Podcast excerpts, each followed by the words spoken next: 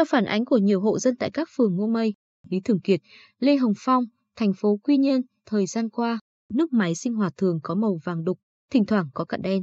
Người dân cho rằng tình trạng này là do công ty CP cấp thoát nước Bình Định trong quá trình xúc xả đường ống hoặc bể chứa nước gây ra.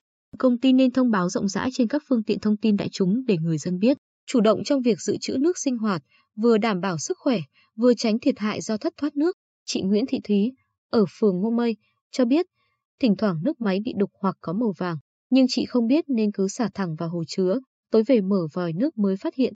Song gia đình vẫn phải lắng lọc để ăn uống, sinh hoạt, biết là dùng nước bẩn rất có hại cho sức khỏe, nhưng không có cách nào khác. Trao đổi với phóng viên về vấn đề này, ông Lê Tiến Dũng, giám đốc công ty CP cấp thoát nước Bình Định, khẳng định nước cung cấp cho sinh hoạt cho người dân từ các nhà máy của công ty luôn đảm bảo chất lượng. Hàng tuần, phòng quản lý chất lượng nước, công ty CP cấp thoát nước Bình Định đều lấy mẫu để kiểm tra các chỉ tiêu lý hóa. Khi nguồn nước ra khỏi nhà máy đều được công ty kiểm tra rất nghiêm ngặt theo tiêu chuẩn kỹ thuật quốc gia về chất lượng nước ăn uống.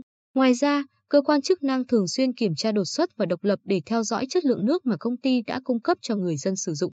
Ông Dũng giải thích về tình trạng nước có màu vàng đục mà người dân phản ánh thời gian vừa qua là do sự cố kỹ thuật vỡ đường ống nước cục bộ tại một số khu vực nhất định. Đây là sự cố bất ngờ nên đơn vị cũng không chủ động thông báo cho người dân được. Để khắc phục, trong quá trình đấu nối lại đường ống cấp nước bị bể, một số loại tạp chất tại vị trí đấu nối đi theo đường ống nước vào nhà dân đang sử dụng. Hiện tượng trên chỉ xuất hiện trong thời gian ngắn, nước sẽ trong trở lại. Vì vậy, khách hàng cũng thông cảm cho công ty vì đây là sự cố ngoài ý muốn. Ông Dũng thông tin, công đoạn xúc xả đường ống hoặc bể chứa nước chúng tôi thực hiện theo định kỳ, thông thường vào đêm khuya vì thời gian này người dân không sử dụng nước.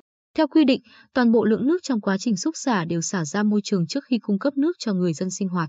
Vì vậy, không có tình trạng nước trong quá trình xúc xả đưa vào đường ống nước cho người dân sử dụng.